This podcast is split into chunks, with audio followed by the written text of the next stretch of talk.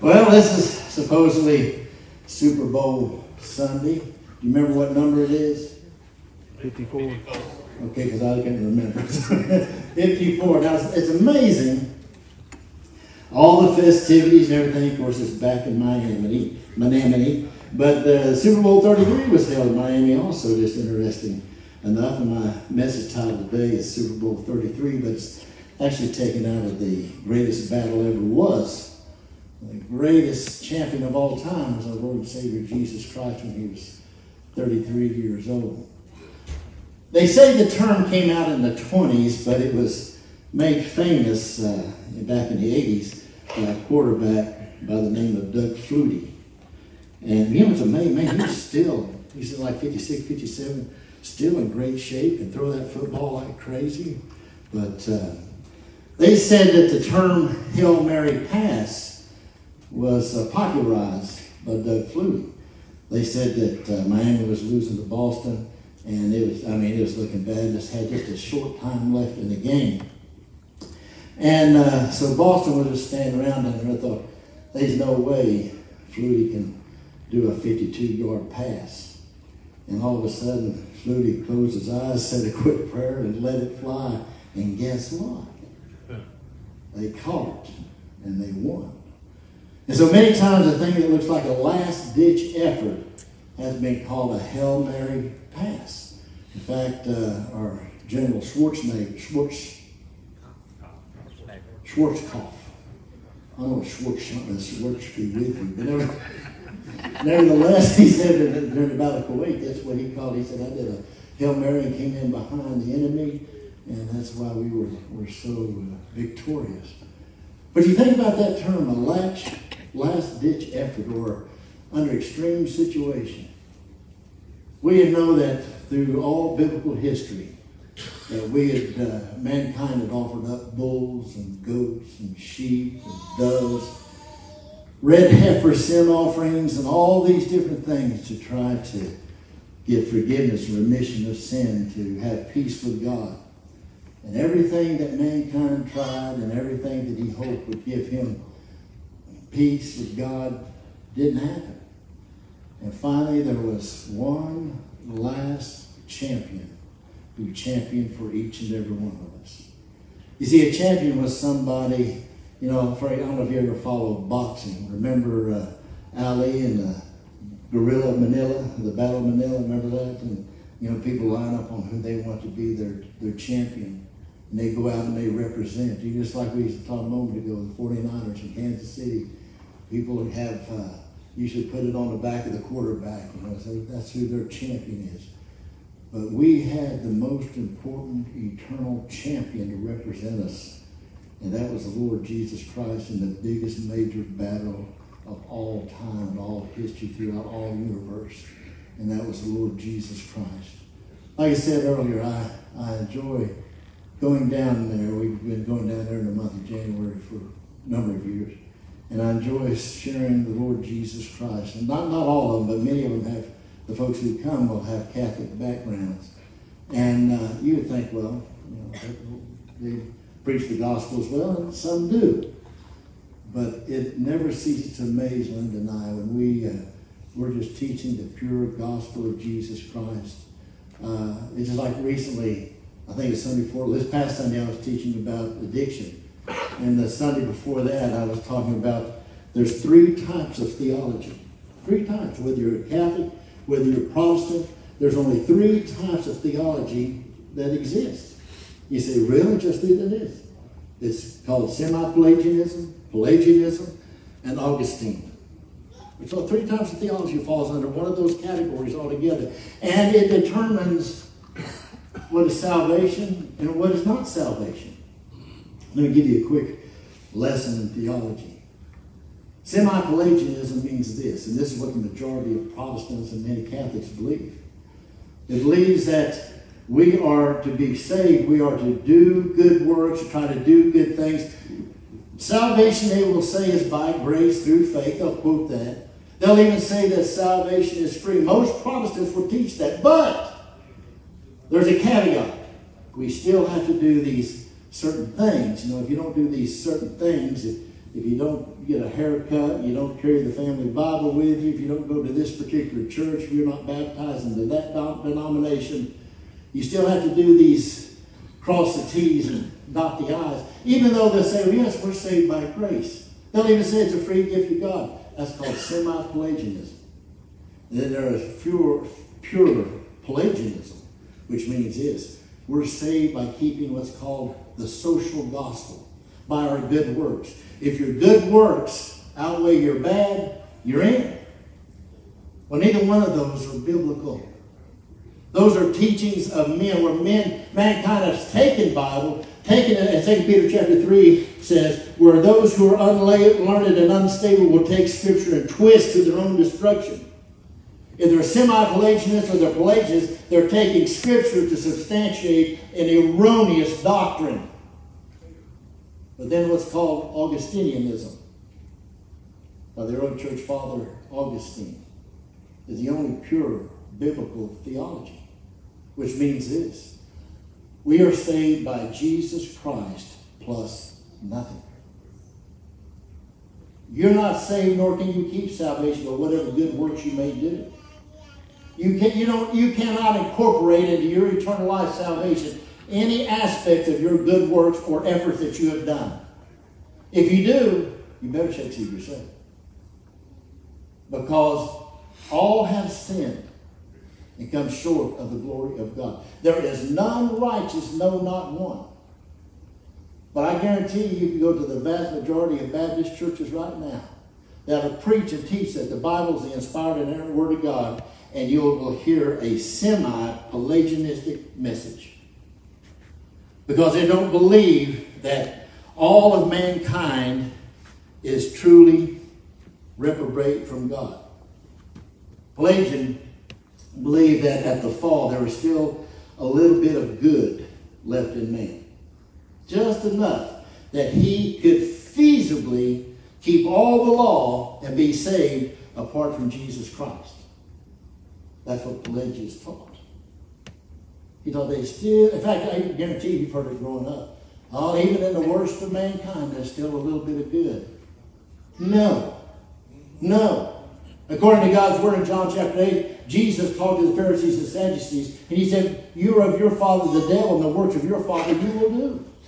If you're not born again, if you're not a child of God, there is no good in you. Now, I'm not talking about social good. You'll, you'll see somebody who uh, will do a, an act of kindness one way or the other, that may be a criminal in prison, whatever. I'm not talking about that. I'm talking about in a right relationship with God. And you see, nobody has a right relationship with God. Case in point, is there anybody here who has never sinned, never made a mistake, never did a wrong thing? If anybody here could fit that bill, raise your hand. If you've never done a thing wrong in your life, but see, if that were true, you might be able to get into heaven. I didn't I thought Dave was raising his hand, he hadn't done it. Sure. See? Dan, Well, then he just failed, because I know. don't, don't, don't worry, Dan. Even a snitch won't be in heaven, okay?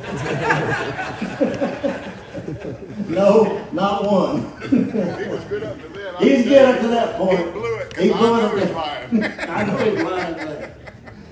But there, that's what Pelagius taught. And he and Augustine went head and head. Augustine said, You're a heretic. There is no good in man. Man is depraved from God. In fact, God's word tells us in, in, in Jeremiah chapter 7 man's heart is desperately wicked. All mankind. It's called original sin. David said in Psalm 51 In sin did my mother conceive me. You're born with sin. I've shared this here in the past, but in case there's somebody here that doesn't have children, anybody has children know what I'm going to say is true. Babies are sinful. And if you don't have kids, you can't believe that poor little innocent baby. That little innocent baby will lie through its gums. they learn real quick what kind of crime they have to do to where it sounds like it's certain, so you'll come running. That's called lying. That baby has inherited lying. Has any of your children ever done that? Act like they was hurting, so they get you to Yeah, I mean, mom. So in sin, As David said, our heart is desperately wicked. Therefore, if there is any negative whatsoever, you can't get into a 100% perfect heaven. Because if you come into heaven, you are 99.9% perfect. You still couldn't get into heaven because then heaven would no longer be 100% perfect. There has to be an absolute, total absolving of sin and wrong in your life, of the depravity of man.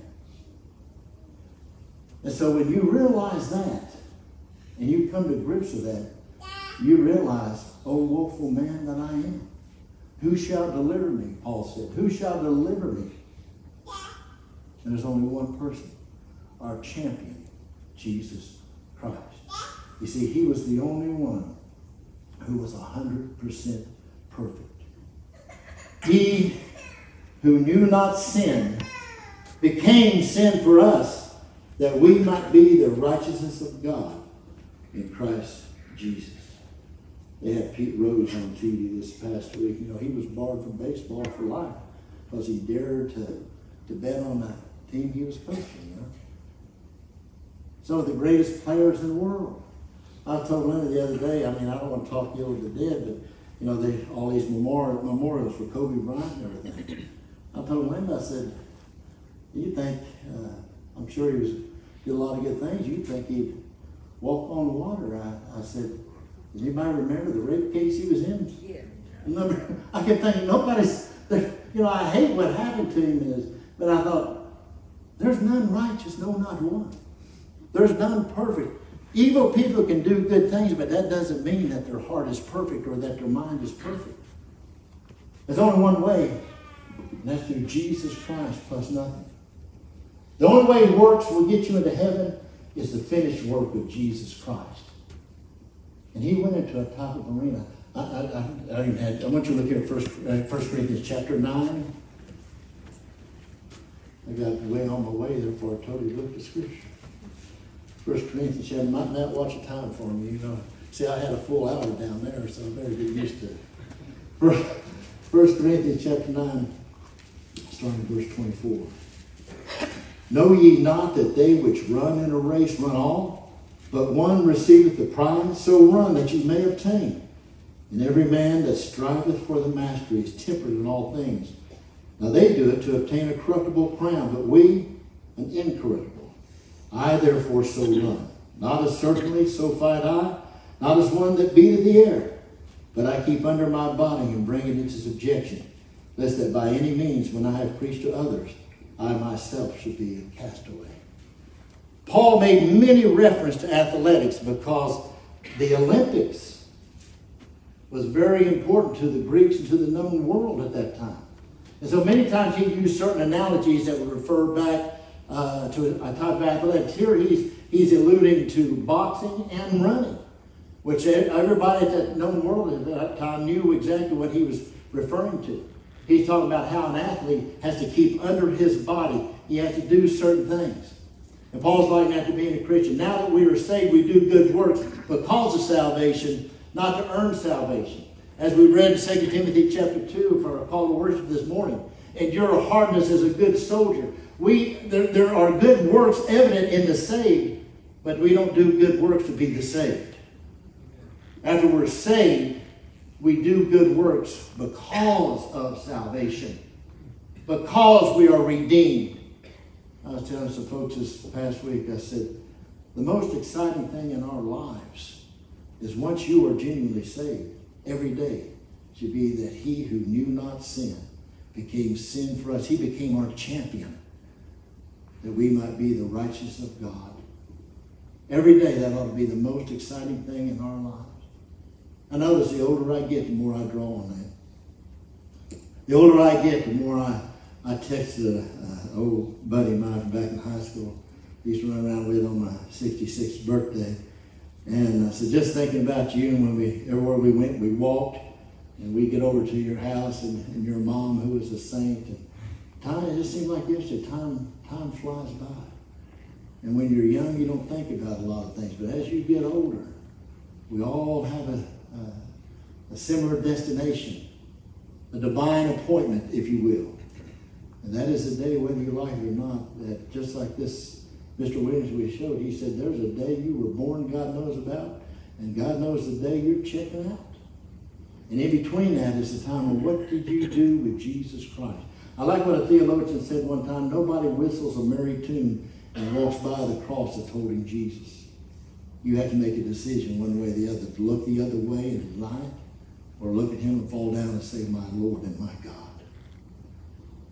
And so when you think about the Super Bowl, if you will, I hope I don't run out of time. If you will, turn your Bibles over to Matthew chapter 4. Matthew chapter 4. But all churches, irrespective of denomination, are teaching one form or other of salvation. Two of them are wrong. One of them, Augustine taught, it's not by any works, it's purely because Jesus Christ plus nothing. Here's the first battle of our champion on our behalf. And this means each one of you. I, when I first got saved, it was a very popular term, term in Christianity, is that if you were the only person, Jesus would have still done what he did. And that's true. If you were the only person on planet Earth, he would have still took on the form of man. It's called his anthropologic nature. We see in Philippians talk, uh, chapter 2, it talks about the kenosis theory, which means he emptied himself, he divested himself of being God, took the form of man, and even though he was he was man anthropo, anthropologic, anthropologic, say, he was still very God. That's what the Apostolic Creed says: very God, very man. And in his human form, if you'd have been the only one, he would allow you to curse him, spit upon him, to nail him to a tree, and he would have hung on that tree, and he still would have looked up to heaven and looked at you and says, Father, forgive them. They don't know what they're doing. And he would allow you to take his body down, throw it in a borrowed hole, and three days later he'd come forth and find you and show you his wounds and say, Now, what will you do with me? Will you accept my salvation, or will you turn away? And everybody has to accept that. The first time our champion went to battle for us, you'll see very clearly. In fact, it's when the moment he was born. The devil tried to kill him. In fact, he, he went to bed, uh, he had Herod descend to Bethlehem to kill all of the children under two years of age. The devil was trying to kill Jesus from the very beginning. But look here in Matthew chapter 4, we'll see when Jesus really stepped into the arena. Then was Jesus after his baptism. Then was Jesus led up the Spirit into the wilderness to be tempted of the devil. And the proper translation of tempted is tested. And when he had fasted 40 days and 40 nights, he was afterwards a hungry. And when the tempter came to him, he said, If thou be the Son of God, command these stones be made bread. But he answered and said, It is written, Man shall not live by bread alone, but by every word that proceedeth out of the mouth of God. Then the devil taking him up into a holy city, he set him on the pinnacle of the temple, and said unto him, If thou be the Son of God, cast thyself down, for it is written, he shall give his charge, give his angels charge over against oh, concerning thee, and in their hands to bear thee up, lest thou at any time dash thy foot against a stone. Jesus said to him, It is written again, Thou shalt not tempt the Lord thy God. Again, the third time, the devil taking him up into an exceeding high mountain, and showed him all the kingdoms of the world and the glory of them, and saith unto him, All these things will I give thee if thou wilt fall down and worship me. Then saith Jesus unto him, Get thee hence, Satan, for it is written, Thou shalt worship the Lord thy God, and him only shalt thou serve. Then the devil leaveth, leaveth him, and behold, the angels came and ministered unto him. He represented you in that arena. All sin comes under three categories the lust of the eye, the lust of the flesh, and the pride of life. If Jesus had not won each one of those temptations, you would have no power over sin. But God's word tells us in Romans chapter 6, and this is a reference I brought up last week dealing with addiction. Romans chapter 6 says, Sin shall not have dominion over you. Flip Wilson used to say, The devil made me do it. The devil cannot make you as a child of God do anything. Now, if you're not saved, he can, because you're his property. But once you are saved, and you know Jesus Christ, Lord Savior, your name is written on the Lamb's Book of Life, the devil cannot make you do anything. He cannot take a syringe and force you to put it in your arm if you're a child of God. He cannot force you to stop by the liquor store and twist the cap off a uh, another fifth and down it. He can't make you do anything. Sin does not have dominion over because you're the child of God now. And you need to go back and read Job. The devil could only do what God would allow him to do to one of his own. But here, when Jesus was victorious in this battle, in this, this ring, if you will, my nephew, uh, Josh Laws, he was into that uh, extreme fighting, and I went up to Elizabeth, and they had that cage fighting. And uh, I'll tell you what, after I watched him fight, I thought, I have a new respect for my little nephew. that I know you were involved in that too, weren't you, Todd? Josh real good. Josh, he, he was, not because he's my nephew, he was, he was good. I tell you what, once they close that, uh, close you in there, it's just two people, two people fighting. Here we see two. One's Lord Jesus Christ in the form of man. The other was a created being by the name of Lucifer who loved pride better than anything else and was cast out of heaven according to Isaiah chapter 14. And this is a battle. You see, even though we're saved, we still have to battle. If you don't know the scripture, you're unarmed. The sword of the Spirit is the Word of God. That's why we need to digest the Word of God. Thy Word have I hid in my heart that I might not sin against God. The more of God's Word that you have in your heart, the more the devil has to back off. Every time we see here in Matthew chapter 4, every time the devil came to tempt Jesus, whether it be turning the rocks into loaves of bread because he hadn't eaten in 40 days, whether it be taking him to a high pinnacle above the temple and say, Cast yourself down because if you can save yourself, people will follow you like crazy, tempting him with pride. Whether it's lust of the eye, lust of the flesh, or the pride of life, Jesus was victorious over each and every one of them. I was thinking this morning, uh, if people just realize sometimes temptation uh, can be white hot. Uh, God's word tells us be sober, be vigilant, because your adversary, the devil, walks about as a roaring lion, seeking whom he may devour. And sometimes every one of us will go through a temptation that is horrendous. And you say, well, I can't think of any scripture when it gets that bad. You know, we might not be able to think of scripture, but you can say one word Jesus. Jesus. Jesus. You say it to your horse. Jesus. And he says, All who call upon the name of the Lord shall be saved. I don't care what the battle, I don't care what the temptation. If you can't think of a single verse of scripture, you call on Jesus. There's times you didn't feel like that you're in a hurricane and you have lashed yourself to a concrete post. And the only thing that's holding on to you is whatever you're strapped to. You need to be strapped to Jesus Christ with an unbreakable cord, which is His love, His blood. And no matter what comes your way, no matter what the battle, Jesus won it a long time ago when he was fighting one on one in the ring with Lucifer himself. We have not a high priest which cannot be touched with the feelings of our infirmities, but was in all points tempted as we are, yet without sin. How much time do we have? You have nine minutes. Any way you can stretch that? you have your Bibles with you. I want you to look over at Matthew chapter 26. Matthew chapter 26. We're going to start with verse 36. Here's another time that Jesus went into the ring against the leader of the fallen angels. In Matthew 26, starting verse 36.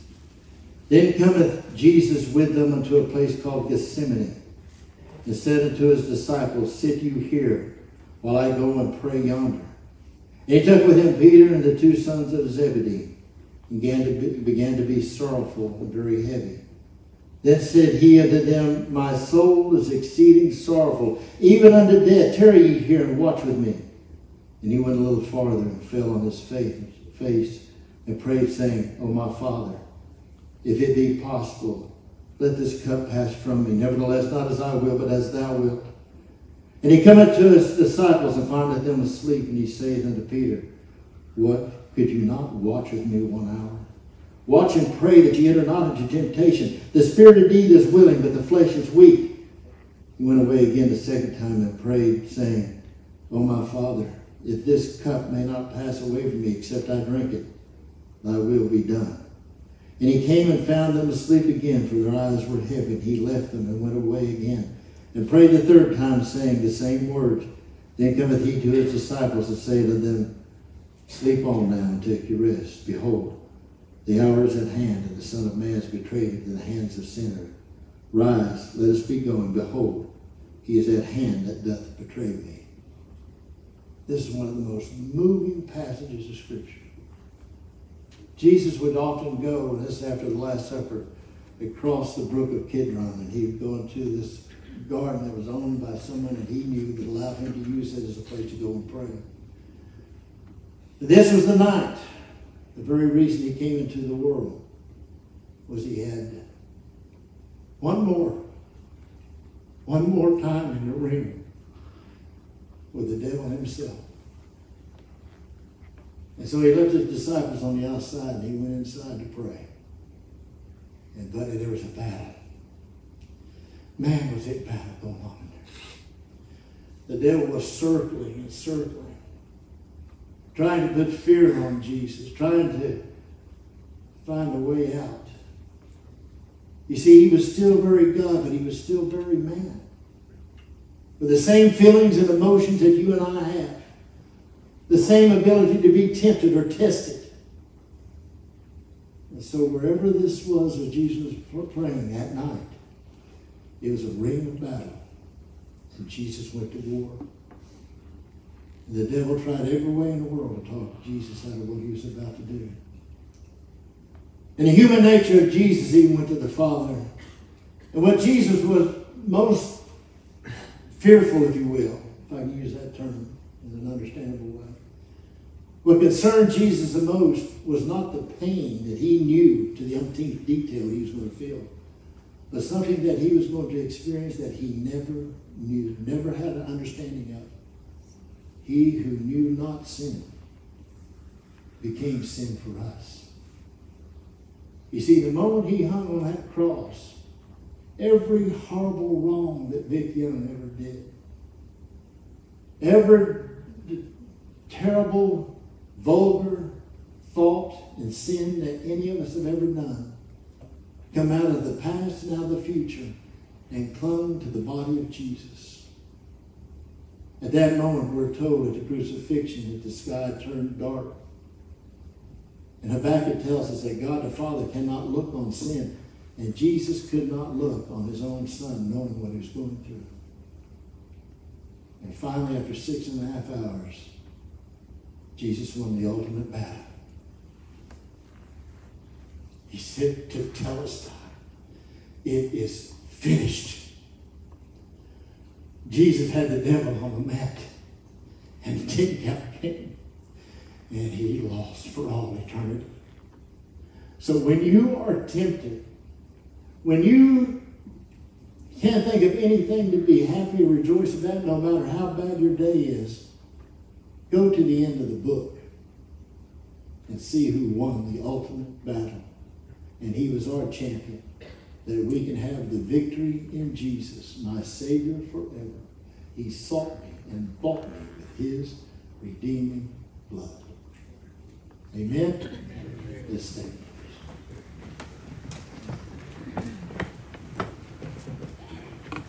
Father, in the name of Jesus, we come into your presence. We call this Super Bowl Sunday.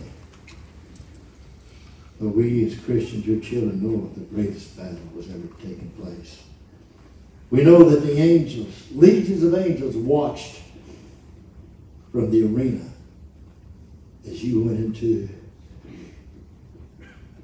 the ring to fight for all eternity and for we whom you love. And Father, I pray if anyone here has not been adopted by you, whereby they may cry, Abba Father, that does not know you as the Lord and Savior of the Lord, that they pray this prayer I'm about to pray. Dear Jesus, forgive me of all my sins. Come into my heart and save me. I receive you as my Lord and my God and my personal Savior. Holy Spirit, please fill me to overflowing. Thank you for saving me. In Jesus' name I pray. Amen. If you prayed that prayer with all sincerity of heart this morning, Martini's Plains invitation, please come to the front of the church.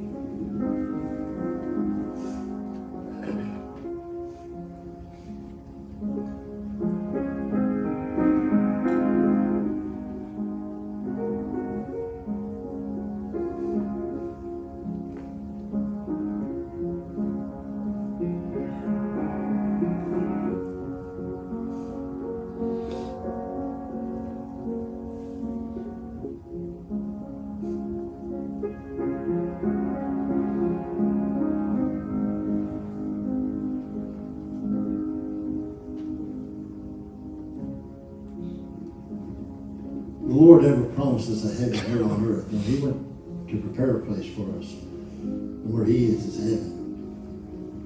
And there's no sin which has temptation have taken you, but with such as common with man. And with every temptation, He has provided a way of escape that we may be able to bear in the evil day. No matter how bad your day gets, no matter how tempted you are in any situation, you just look to the empty cross and call upon the name of Jesus. There's no other name given under heaven whereby man can be saved than the name of Jesus. Father, thank you so very much for this day, this time here. Please keep us in our going out and coming in and bring us back safely to appointed time. For these things we ask and pray in Jesus' name. And all of God's children said, Amen. God bless you. We will not have service this evening, but enjoy your time with your family and friends.